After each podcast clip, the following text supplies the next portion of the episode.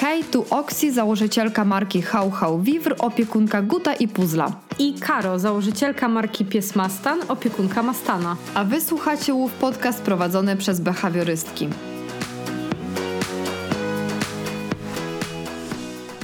Witamy Was w kolejnym odcinku, tym razem już w pełnym składzie. Karo jest całkiem zdrowa, także przechodzimy z nowym tematem. I na dzień dzisiejszy wybrałyśmy temat Nie kupuj, adoptuj.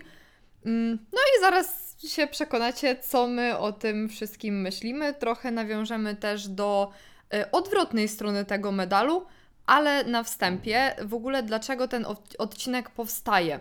W grudniu miałam przyjemność dotrzeć do trochę innego grona odbiorców niż Instagram, a mianowicie do mm, słuchaczy YouTube'a, dlatego że nagrywałam z y, Agatą Sawicką taki odcinek o potrzebach, no i tam ogólnie gadałyśmy sobie na różne tematy i między innymi poruszyłam temat tego, y, czy psa kupujemy, czy adoptujemy, co i jak, co o tym sądzę. Natomiast pod odcinkiem pojawiły się takie komentarze, że ludzie spotkali się jakby z nieprzychylnymi opiniami na temat tego, że zdecydowali się na kupno psa, a nie na adopcję.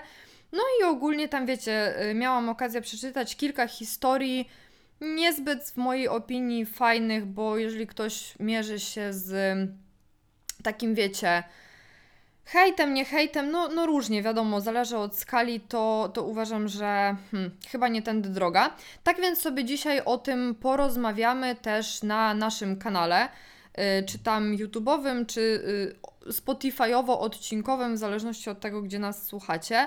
No i zaczniemy sobie od y, hodowli, od ogólnego tematu hodowli, od tego jakby, żeby przedstawić po prostu nasze zdanie, że wydaje nam się i jesteśmy tego bardzo pewne, że... Poczekaj, wydaje nam się, czy jesteśmy tego bardzo pewne?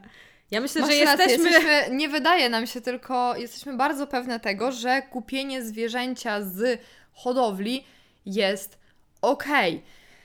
Okay. No i teraz dlaczego? Oczywiście zaraz wyjaśnimy, czym według nas jest dobra hodowla, bo wydaje nam się, że mówi się o tym po prostu za mało. Mówi się tylko takie, wiecie, że dobra hodowla, dobra hodowla, ale tak naprawdę nie wiadomo o co chodzi do końca. Ale to zaraz. Ja bym chciała powiedzieć, dlaczego uważam, że kupowanie zwierząt jest ok. Mm, ano dlatego, że w mojej opinii, w sumie Karo się zgadza, no nieważne Mm, jeżeli my mamy jakiś określony tryb życia i chcemy, żeby pies, który ma z nami zamieszkać przez najbliższe 10, 15, 20 lat, to jest naprawdę zobowiązanie na bardzo długi okres czasu, no to trochę stawianie na taki przypadek według mnie może być całkiem egoistyczny z naszej strony, bo okej, okay, możemy się, yy, możemy mieć ochotę wykazać się dobrym serduszkiem i adoptować zwierzaka, tylko że bardzo często adopcja wiąże się z tym, że gdzieś tam ten tryb życia nasz musimy dopasować raczej pod zwierzę, bo nie zawsze to zwierzę da radę ze swoim jakimś tam bagażem dopasować się do nas.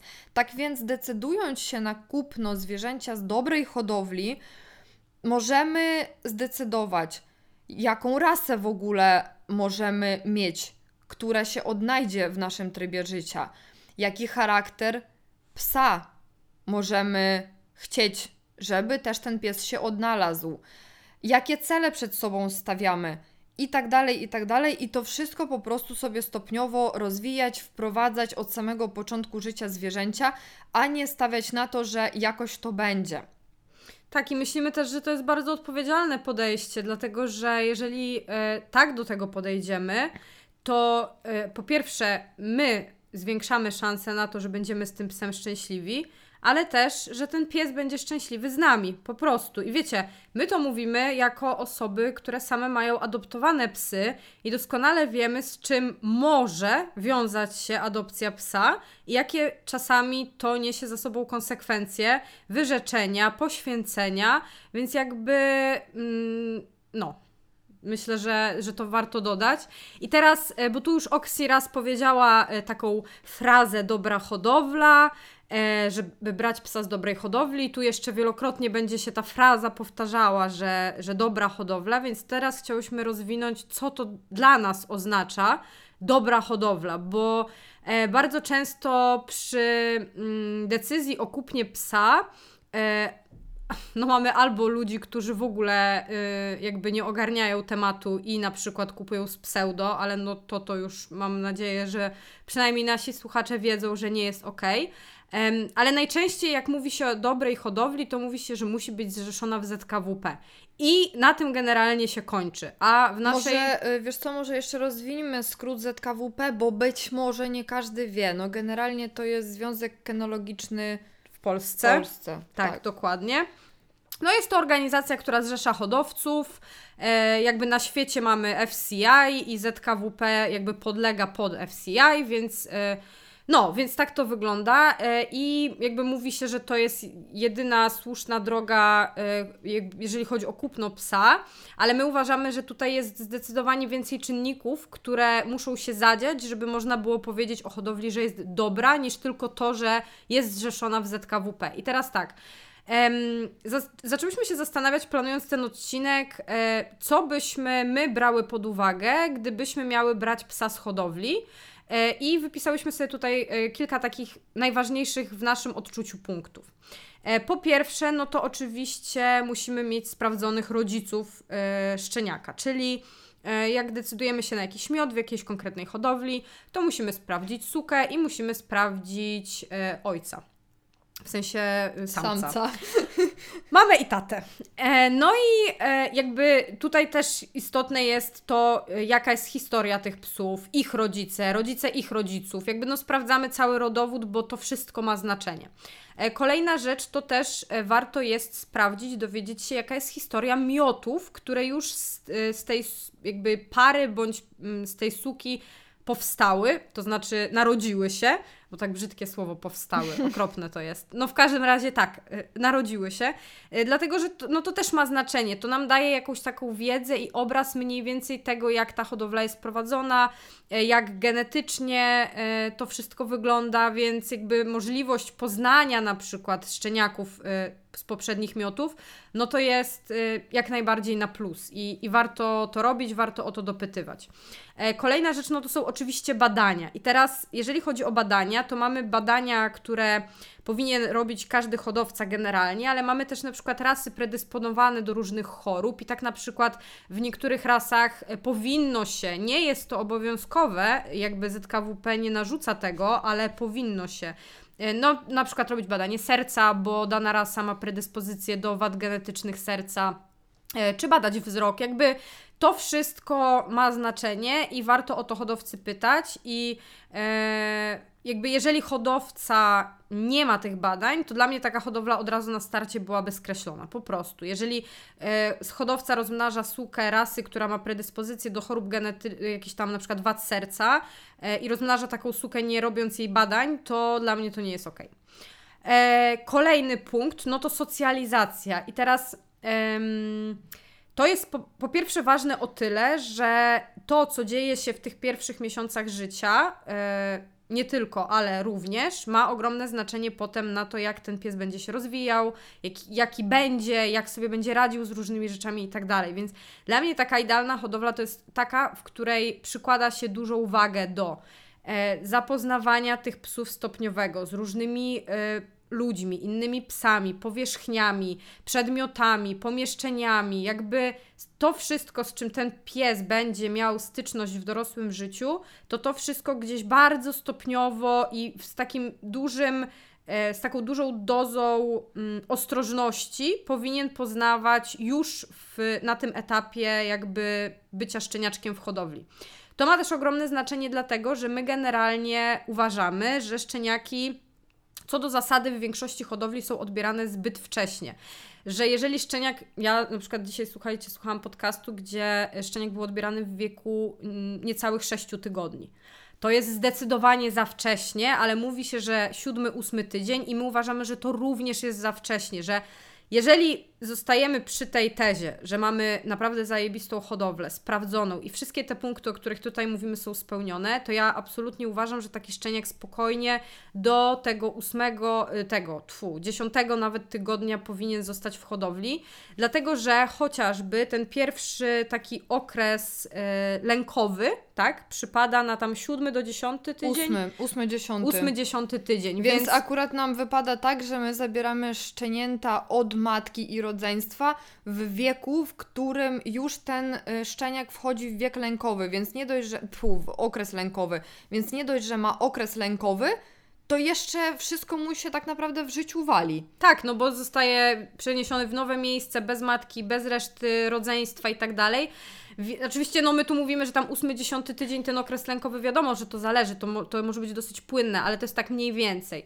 Więc no jakby my uważamy, że szczeniaki powinno się odbierać po tym okresie lękowym. Oczywiście ktoś może mieć inne zdanie i spoko, to jest nasze zdanie, tak? E, Więc dlatego też tak ważne jest to, aby te wszystkie punkty dobrej hodowli zostały spełnione. No bo wiecie, jeżeli mamy hodowlę, gdzie szczeniaki nie są odpowiednio socjalizowane i tak dalej, no to raczej wtedy lepiej faktycznie szybciej odebrać takiego szczeniaka, no bo my będziemy w stanie może lepiej o tą socjalizację zadbać. Ale jeżeli wszystko jest zrobione ok, no to jak najbardziej szczeniak powinien według nas do tego 10 tygodnia być e, z rodziną swoją, mamą i rodzeństwem. Em, I teraz tak, pierwsza wizyta w hodowli i w ogóle, jakby, bo nawet, nawet jeszcze bym się cofnęła, nawet nie pierwsza wizyta w hodowli, ale w ogóle, jeżeli musimy podjąć decyzję o wyborze hodowli, w sensie mamy już wybraną rasę i teraz szukamy hodowli, no to my uważamy, że fajnie jest znaleźć na przykład tak dwie, trzy hodowle, które na takim wstęp, w taki, po takim wstępnym przesiewie nam odpowiadają i poobserwować trochę te hodowle, popatrzeć, czy to na Facebooku, czy na Instagramie, jak prowadzą profil, w jaki sposób e, właśnie te mioty są planowane, jak często są te mioty, w jaki sposób przebiega ta socjalizacja. Ja myślę, że dobra hodowla e, powinna pokazywać takie rzeczy, żeby też ludzie wiedzieli, jak to wszystko wygląda od kuchni. E, Więc to jest pierwsza rzecz. No ale jak już powiedzmy mamy tą hodowlę wybraną, no i jedziemy na pierwszą wizytę do hodowli, e, to, to na co warto zwrócić uwagę, e, to na przykład ja czy Oksi wiedziałybyśmy, jakie pytania zadać hodowcy czy hodowczyni, żeby wyłapać różne jakieś rzeczy, które mogą być em, ewentualnie jakimś problemem, które są, jakby będą sugerowały, że to jednak nie jest taka super hodowla, więc Szczerze, ja takim osobom, które nie mają, które na przykład są świadomymi opiekunami, ale nie mają takiej e, bardziej już behawioralnej wiedzy, to ja bym chyba naprawdę polecała na taką pierwszą wizytę wybrać się z behawiorystą, e, czy to taką może nawet na online, bo czasami te hodowle są oddalone, szczególnie jak no zależy nam na tym, żeby to była dobra hodowla, to czasem może być tak, że trafi się taka hodowla na drugim końcu Polski. Aczkolwiek tu się wtrącę, wydaje mi się, bo tu jakby jeszcze nie doszliśmy do etapu, w którym czekamy już na miod, czekamy już na naszego szczeniaka, tylko jeszcze, jeszcze jesteśmy na etapie, na którym my tak naprawdę jeszcze na nic nie czekamy. My jeszcze jesteśmy na etapie upewniania się, że rzeczywiście chcemy potencjalnie szczeniaka z danej hodowli to w mojej opinii, nawet jeżeli mówimy o hodowli na drugim końcu y, Polski, czy nawet za granicą, bo wiadomo, też czasem tak bywa, to ja bym jak najbardziej polecała przyjechać się, bo też y, wiecie, zobaczenie na żywo, jakie w ogóle są warunki. Nie w momencie, bo wszędzie się pisze, tak kojarzę, nie, wiadomo, no dobra, wszędzie, ja nie przeczytałam wszystkich artykułów w necie, ale ogólnie dużo się pisze, że właśnie przy odbiorze szczeniaka, żeby odbierać w hodowli, a nie na przykład Na przekazywać parkingu? na parkingu, no żeby sobie zobaczyć te warunki. No kurwa nie, bo jeżeli my w tym momencie już y, najczęściej nawet mamy zapłacone, no to co my wtedy możemy zrobić? No nic. Więc akurat ja uważam, że to jest też moment, w którym my jedziemy do hodowli, poznajemy matkę, czy tam i ojca, jeżeli, chociaż to też jest ciekawe, no raczej ojciec musi być gdzieś tam skądś tam, nie? Żeby Znaczy, to no nie było z różnie. jednej hodowli, żeby geny się nie pokrywały. Ale nie o to mi chodzi. w sensie no są takie hodowle, gdzie po prostu mają z innymi Tak. genami sukę, z innymi psa tak, i też tak, tak, się Więc, dzieje. No zależy od tego, jakie tam, wiecie, mamy układy w danej hodowli, czy mamy i matkę, i ojca na miejscu, y, czy to jest tak, że tam ojciec przyjeżdża tylko na krycie, albo odwrotnie, mniejsza o to. W każdym razie jedziemy, poznajemy warunki, poznajemy hodowcę, rozmawiamy. No na żywo mi się jednak wydaje, że jesteśmy w stanie dużo, dużo więcej wyciągnąć, więc byłabym za tym, że płacimy behawioryście, którego zgarniamy ze sobą, jedziemy w podróż i nawet jak ta podróż ma ileś tam potrwać, to tak czy siak raczej na miejscu. Tak, tak, żeby no dokładnie, tutaj zgadzam się w 100% z Oxy. E, już abstrahując od tego, że wiecie, no jakbyśmy się mieli jeszcze cofnąć, no to w ogóle sam wybór rasy to, to też nie jest takie proste, to też trzeba Ale poznać o tym już trochę. gadałyśmy kiedyś, pamiętam. Okej, no to możliwe. No w każdym razie tak. I teraz, co jeszcze według nas jest istotne w kontekście y, dobrej hodowli, to wiecie, na co już tak bardziej szczegółowo zwrócić uwagę. E, Ja myślę, że bardzo istotne jest to i to moim zdaniem też pokazuje, jaki to jest poziom, o jakim my w ogóle poziomie hodowli tutaj rozmawiamy. E, To jest chociażby dieta. E, nie będę tutaj rzucała markami, ale no jeżeli szczeniaki już jak po odstawieniu od mleka matki e, jedzą jakąś syfiastą, suchą karmę dla szczeniąt, no to dla mnie to już by był red flag i to taki konkretny. W Bardzo sensie, ostry, no. no nie, nie chciałabym szczeniaka z hodowli, gdzie hodowca uważa, że karmienie szczeniąt jakimiś wiórami zmielonymi z czymś tam, to że to jest okej. Więc, więc dieta to jest jakby bardzo ważne. E, No i znowu tu, jeżeli wy nie macie tej wiedzy i nie wiecie, co, jaka półka jest dobra, karm, czy nie karm, czy barw, czy nie barw, cokolwiek, no znowu dobry behawiorysta Wam w tym pomoże, po prostu, bo ma taką wiedzę. Mimo, że nie jest dietetykiem, ale wciąż wiedzę ma. Dokładnie. E, I jeszcze tutaj ostatni punkcik, który sobie zanotowałyśmy, e, to jest wsparcie hodowcy po odbiorze szczeniaka. I tutaj znowu to wsparcie jest ważne i potrzebne, ale jeżeli mówimy o dobrym hodowcy, takim, który spełnia wszystkie te poprzednie punkty, to wtedy warto, e, jakby fajnie, że to, jak to wsparcie dostajemy i warto z tego wsparcia korzystać. Ale no, Z wiedzy też, no bo jeżeli wybieramy, wiadomo, psa rasowego, to kto jak nie hodowca dobry będzie miał bardzo szeroką wiedzę na temat danej rasy. No, myślę, że to jest naprawdę super odpowiednia osoba wtedy do tego. Tak, dokładnie. E, No i tak, i to jeżeli chodzi o te punkty em, dobrej hodowli, więc jakby jeżeli my będziemy w dalszej części odcinka mówić dobra hodowla, to to mamy na myśli.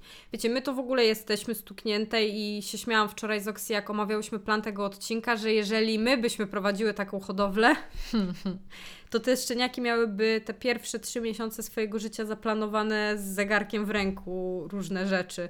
Oczywiście z y, jakąś tam elastycznością, bo wiadomo, to są żywe istoty, ale no e, to nic by nie było przypadkowe, nic by się nie działo z przypadku, więc myślę, że takie podchodzenie do szukania hodowli jest y, jak najbardziej ok i zwiększa szanse powodzenia po prostu. Mm, No i jest jeszcze jedna rzecz w kontekście y, szczeniąt z bardzo dobrej hodowli, to jest ich cena, moi drodzy. Y, za parę tysięcy tak naprawdę bardzo często z dobrej hodowli szczeniaka przy dzisiejszych cenach się nie kupi, bo jeżeli mm, uznajemy, że to jest totalnie etat, wiecie, dla tej osoby, która tą hodowlę prowadzi, często to jest nie jedna osoba, to naprawdę 1000-2000 zł to nie będzie cena szczeniąt. Znaczy w Znaczy ogóle... to nie- 2000 zł to jest parę tysięcy, ale ogólnie rzecz biorąc to są bardzo wysokie kwoty. Znaczy ja i tak uważam, że jeżeli ktoś naprawdę w taki sposób, jak my to opisałyśmy, prowadzi hodowlę, to to nie jest dochodowy biznes, albo byłby, gdyby te szczeniaki kosztowały, nie wiem, 15 tysięcy powiedzmy, czy więcej. To wtedy może by to jakoś dało się z tego wyżyć i, i utrzymać, ale no generalnie raczej, raczej nie. Dlatego właśnie no często nawet te zrzeszone hodowle w ZKWP to nie są dobre hodowle, bo po prostu jeżeli to jest biznes i ktoś się z tego utrzymuje, a szczeniaki sprzedaje nawet, nie wiem, po, po 4-5 tysięcy, no to, to, to, no to gdzieś trzeba ciąć koszty, po prostu. No, no tak. No i dobra, no i przechodzimy sobie teraz do y, tego segmentu adopcyjnego. Y, na początek powiemy sobie o tym, skąd w ogóle można adoptować psa, albo powiedzmy w takim, wiecie, cudzysłowie, cudzysłowie czy cudzysłowiu? Cudzysłowie. O, no. Tak, jest Karo, już może mnie poprawiać. W takim, wiecie, adoptować w cudzysłowie. E, no więc tak, mamy schroniska, fundacje, mm, mamy. Proszę mnie nie rozpraszać. Przepraszam. Pisząc z moim mężem na Messengerze, przepraszam bardzo, tam przepraszam. proszę go przy, przywrócić do porządku. Dobra. No, więc tak. E, mamy schroniska, fundacje, E, możemy adoptować psa z domu tymczasowego, który oczywiście tam może współpracować z jakimś e, schroniskiem czy fundacją. No i mamy pana Wieśka.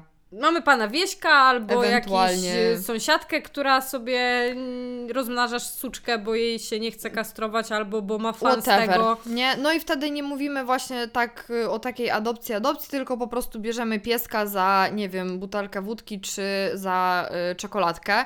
Mm, No i ogólnie oczywiście, że jakby w, w ogóle w naszej opinii to nie wiem, nigdy nie słyszałam, żeby gdziekolwiek coś takiego wybrzmiało, ale no kurwa.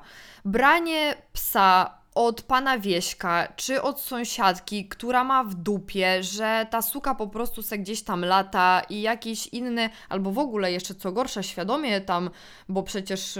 Znaczy Oxy są ludzie, którzy świadomi, roz... Właśnie. świadomie rozmnażają taką sukę, bo oni mają fan, że przez dwa miesiące mają słodkie szczeniaczki, Szczeniaczki, na nie? chacie. Są tacy ludzie, więc Albo no... to takie podejście, że y, jak, to, jak to było, że po pierwszej cieczce, że w pierwszą cieczkę to suka musi zajść w ciąży? Coś Tak, tam tak. krąży jakiś taki mit y, w, wiecie, tam... Mit, mit, to nieprawda. Suka nie musi chociaż raz urodzić w swoim życiu szczeniąt. No, no, no, mit. no tak, tak, dokładnie. Także no po prostu jakby dla nas branie tego typu szczeniaczków, koteczków i innych żywych istotek z jakby z takich źródeł, no to, to czym to się różni od pseudohodowli? No niczym, tylko o tyle, że ci ludzie nie dostają od was hajsu, ale wciąż, ponieważ w łatwy sposób się pozbywają tych y, papitków, no to wciąż będą tą sukę rozmnażać, jeżeli mają takie jakieś urojone przekonania, tak? Tak, więc jakby po części trochę przykładamy do tego rękę, dajemy temu przyzwolenie,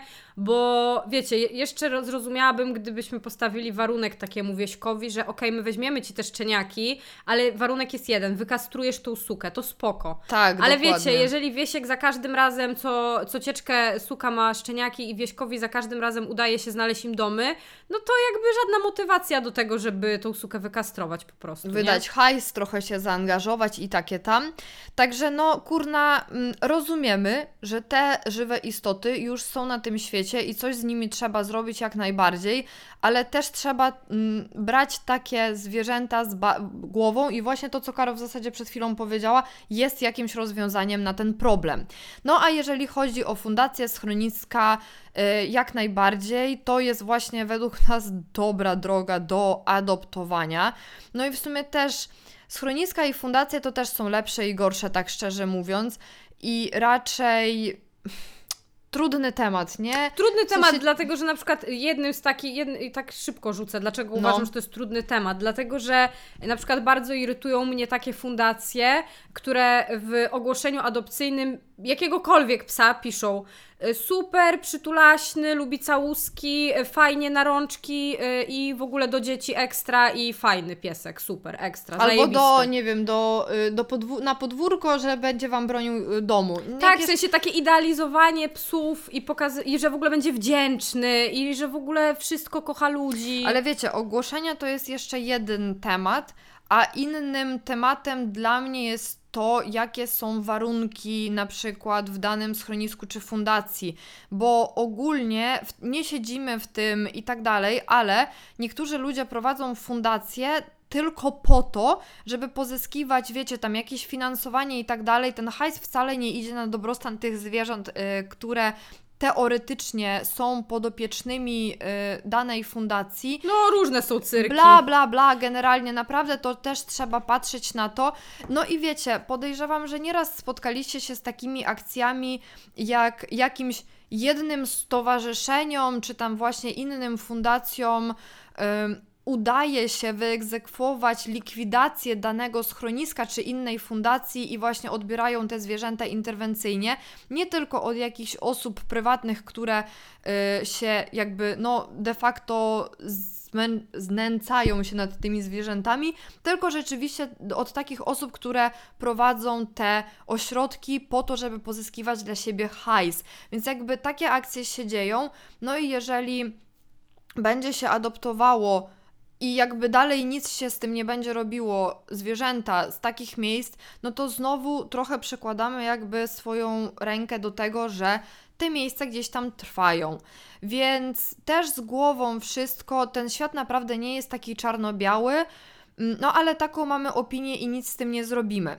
No i mm, jeszcze sobie zapisałyśmy taki punkcik w kontekście tego, że są jeszcze domy tymczasowe i naprawdę uważamy, że to jest super opcja do adopcji, szczególnie dla osób, które albo, znaczy ogólnie dla wszystkich, tak, ale ogólnie dla osób, które na przykład, yy, dla których to będzie pierwsze zwierzę, które nie czują się jakoś tak pewniej, które mają jakieś, jednak wciąż decydują się na adopcję, ale chcą, żeby ten psiak rzeczywiście chcą zwiększyć szanse, o może tak, żeby ten pies rzeczywiście odnalazł się w ich trybie życia.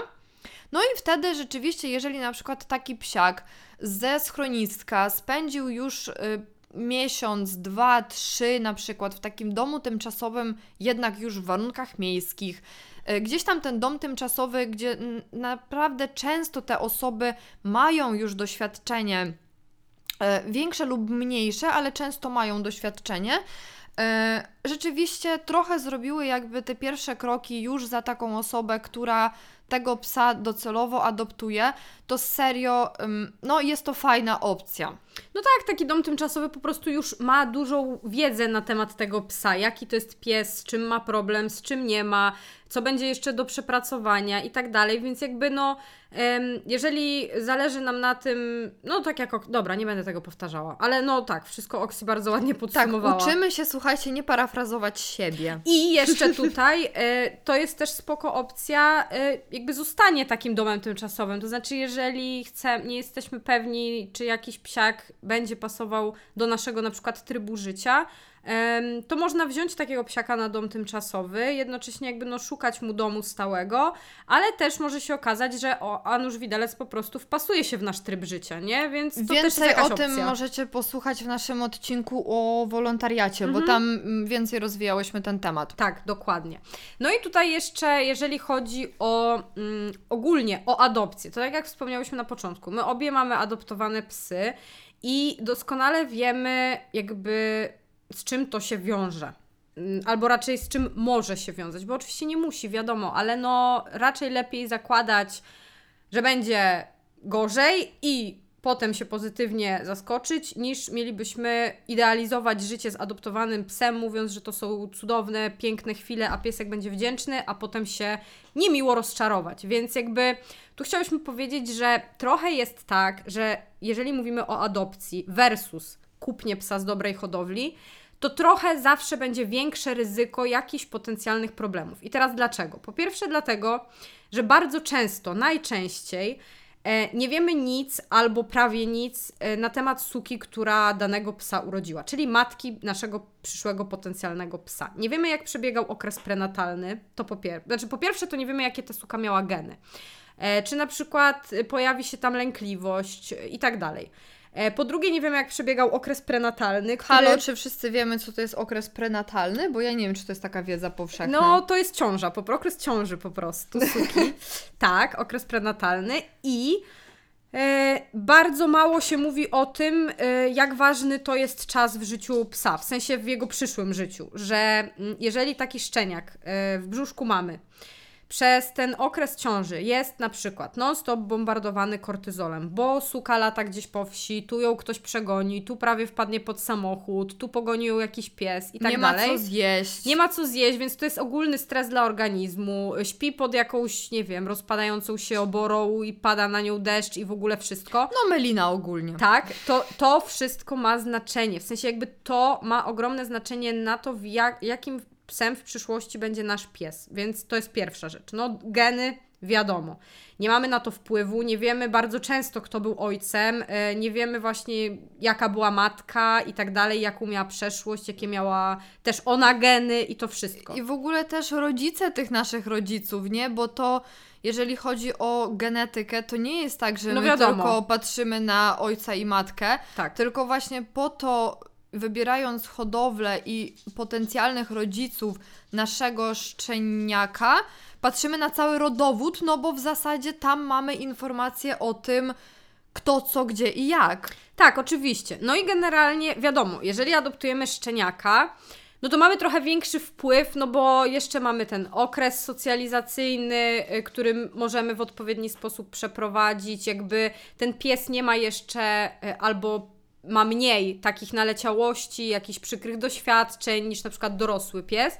Więc trochę jest tak, że od tego, w jakim wieku adoptujemy psa, zależy, jak dużo uda nam się z nim wypracować. Chociaż to wiecie, różnie bywa, tak? Bo jednak te geny e, też mają ogromny wpływ, więc e, to też nie jest tak, że adoptujemy szczeniaka i mamy gwarancję, że wszystko pójdzie super, a jeżeli adoptujemy, bo możemy równie dobrze, wiecie, adoptować dorosłego psa, na przykład właśnie z domu tymczasowego, o którym dużo już wiadomo i może wtedy potencjalnie być w cudzysłowie mniej problemowy, na przykład, chociaż to wiecie, no to jest trochę loteria, po prostu, to jest loteria. No, więc jakby tu o tym chciałyśmy wspomnieć i myślę, że to jest ważne i to jest super, że jest tak dużo ludzi, którzy chcą adoptować psy, tylko ja myślę, że zdecydowanie za bardzo kładzie się nacisk na adopcję, a równocześnie za mało mówi się o tym, żeby to była świadoma adopcja. Żeby znaczy przy... w ogóle, żebyś to, niezależnie od tego, czy to będzie adopcja, czy to będzie kupno psa, żeby to było świadome. Tak, dokładnie. No i tutaj chciałyśmy jeszcze przejść do takiego tematu. Mam nadzieję, że nas emocje nie poniosą, bo my to tak czasem ostatnio mamy, że nas trochę ponoszą, a mianowicie do y, działań na rzecz bezdomnych zwierząt.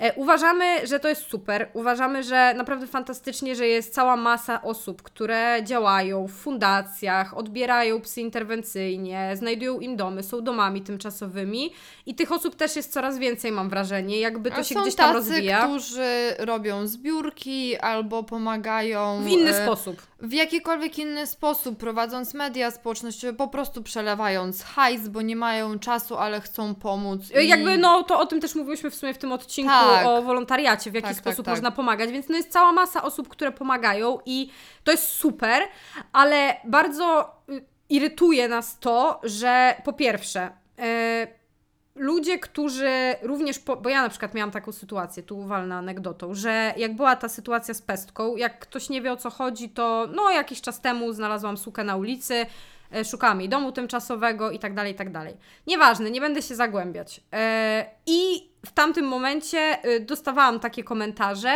że jakby co ja w ogóle wiem i w dupie byłam i gówno widziałam, bo ja to, ta osoba, która to mówiła, nie? Ja to pomagam od 50 lat, babram się w głównie, odbieram psy z interwencji, coś tam, coś tam, a ty sobie uratowałaś jednego psa i co ty możesz wiedzieć? No słuchajcie, jakby to nie jest ok. W sensie takie podkopywanie pod sobą nawzajem dołków i licytowanie się, kto robi więcej.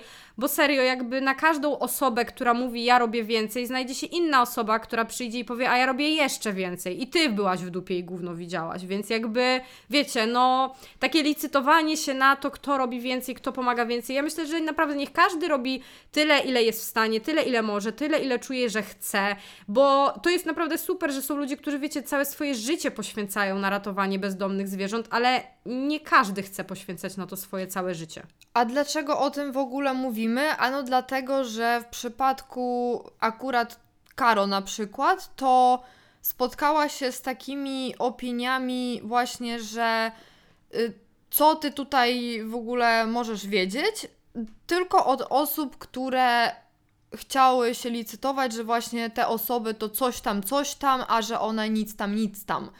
No i jakby akurat nam się tutaj bardzo to wpasowuje w koncept y, tego, że zupełnie po prostu y, no, zwykli opiekunowie, którzy zdecydowali się na zakup, tak jak ja Wam mówiłam od samego początku, słyszeli takie komentarze, że o Jezu, ale jest tyle piesków bezdomnych, a Ty przekładasz się do tego, że kupujesz psa i jakby no, powstaje tych psów coraz więcej.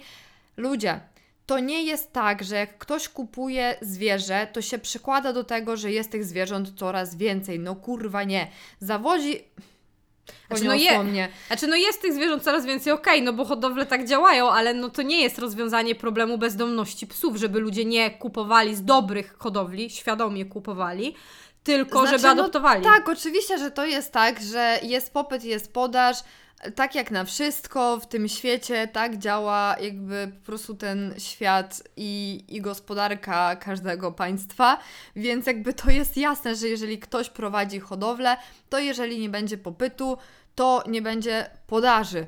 Oczywiście, tylko że w kontekście bezdomności zwierząt nie to jest problemem, tylko problemem jest to, że albo zawodzi istniejący system, albo systemu jest w ogóle brak. W sensie nie ma rozwiązań systemowych, które sprawiłyby, żeby ta bezdomność malała, a nie wciąż rosła. I tak naprawdę to problemem są właśnie takie wieśki.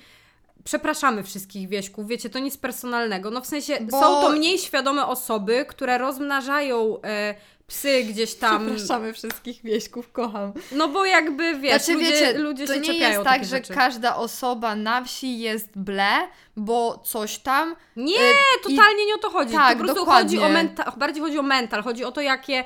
Że jakby wciąż mamy na tym świecie i w naszym kraju ludzi, którzy mają do psów podejście takie, jakie mają, i te psy się w niekontrolowany sposób rozmnażają. I to jest problem. I jeżeli my rozwiążemy ten problem, to nie będziemy mieli problemu bezdomnych psów. I jakby zwalanie odpowiedzialności na osoby, które świadomie decydują się na zakup psa z dobrej hodowli, jest po prostu nie fair. I kropka. To jest nie fair. Więc jakby. E, ja myślę, że przede wszystkim, ja jakiś czas temu e, też nie będę się zagłębiać, ale miałam taką historię, że e, no chciałam mm, po, pomóc i doprowadzić do tego, żeby taka jedna na wsi suka została wykastrowana, żeby się po prostu nie rozmnażała w niekontrolowany sposób. No i odbiłam się od ściany, bo jak zaczęłam dzwonić, e, wiecie, po urzędach i tak dalej, e, bo wiem, że są te akcje e, kastracje darmowe i to wszystko, a dzwoniłam, pamiętam, to była połowa zeszłego roku, to odbiłam się od drzwi, bo dowiedziałam się, że proszę pani, ale już dawno pieniądze na to się skończyły. Proszę spróbować w przyszłym roku. Ja mówię, proszę pani, ale w przyszłym roku to już będą kolejne szczeniaki od tej suki. Jak nie kolejne, jeszcze kolejne. Jak nie kolejne, jeszcze kolejne i też to będą suki, i też będą niewykastrowane i też się będą dalej rozmnażać i to jest po prostu niekończąca się historia, więc jakby... A no, ta ale... pani w tym urzędzie też niewiele może, bo no oczywiście. siedzi sobie i no nie dostała na to pieniędzy, no i nie dostała na to Oczywiście, pieniędzy. no i wiecie, no i, no, no i co, no i nie ma pieniędzy, no nie ma pieniędzy, nie wykastrujemy suki, no więc tu jest problem, tu jest problem i tu jest rozwiązanie tego problemu i to oczywiście jakaś jedna pojedyncza osoba tego nie zrobi, to potrzeba rozwiązań systemowych, ale znowu powtórzę, nie fair jest zwalanie odpowiedzialności na osoby, które świadomie kupują psa z dobrej hodowli, kropka. I nie fair jest biczowanie świadomych opiekunów za tego typu decyzje. Po prostu nie fair. Dokładnie. I tego nie popieramy. No a na koniec chciałyśmy to y, podsumować jeszcze takim y, trochę ogólnikowym zdaniem, że wszystko to, co mówiłyśmy, to jasne. Y, no, przynajmniej było jasne dla Was. Mamy nadzieję, że jest też teraz jasne dla Was. Mm, przynajmniej poznaliście nasz punkt widzenia na dany temat, ale my mamy świadomość tego, że mm, jednak jeżeli mówimy o psie, kocie czy tam innym zwierzęciu, mamy do czynienia z żywym organizmem, więc też chcemy, żeby to wybrzmiało, bo niezależnie od tego, czy kupimy psa z to, totalnie topowej hodowli, wiecie, takiej, że no bardziej książkowo by się nie dało. Mm, W największych swoich marzeniach i snach byśmy nie wymarzyły, żeby ktoś poprowadził w ten sposób hodowlę. Y, Niezależnie od tego, czy ten y, pies y, czy inne zwierzę będzie z adopcji, to jest żywy organizm. I Nikt nam nie da gwarancji, że wszystko będzie ok, że pies Tak. będzie zdrowy, że nie będzie miał problemów behawioralnych. Nie ma takiej opcji. Ja ostatnio też na jakimś podcaście słuchałam historii opiekunki, która wzięła psa z naprawdę dobrej hodowli. Yy, suka sprawdzona, geny sprawdzone, wszystko sprawdzone, żadnych problemów. Wszystkie szczeniaki z tego samego miotu, żadnych problemów, a jej trafił się akurat pies, który miał takie fobie dźwiękowe i to nie, że wiecie, nabyte na zasadzie wybuchła mu petarda obok głowy, tylko po prostu urodził się taki, że miał takie fobie dźwiękowe, że to było po prostu no totalny hardcore. I cóż, no zdarza się, tak? Więc jakby Dlatego decydując się tak ogólnie na związanie swoich losów y, najbliższych 10, 15, 20 czy tam ile lat z żywą istotą, po prostu tak czy owak musimy być gotowi na to, że czegoś to zwierzę będzie od nas wymagało. kropka. Kropka. E, A więc dziękujemy Wam bardzo za odsłuchanie dzisiejszego odcinka. Dokładnie Chyba, że chcemy tak. jeszcze coś dodać, ale chyba nie. Nie, chyba słyszymy się w kolejnym odcinku po prostu. Dobra, także słyszymy się w kolejnym odcinku yy, za dwa tygodnie. I pa! Pa! I jeszcze jedna bardzo ważna sprawa: subskrybujcie, obserwujcie, lajkujcie, komentujcie, udostępniajcie i róbcie wszystko, żeby ten odcinek trafił do jak największego grona osób. A w opisie tego odcinka znajdziecie linki do naszych profili na Insta, w razie gdybyście chcieli pogadać, i linki do Buy Coffee, gdybyście chcieli nas wesprzeć wirtualną kawką.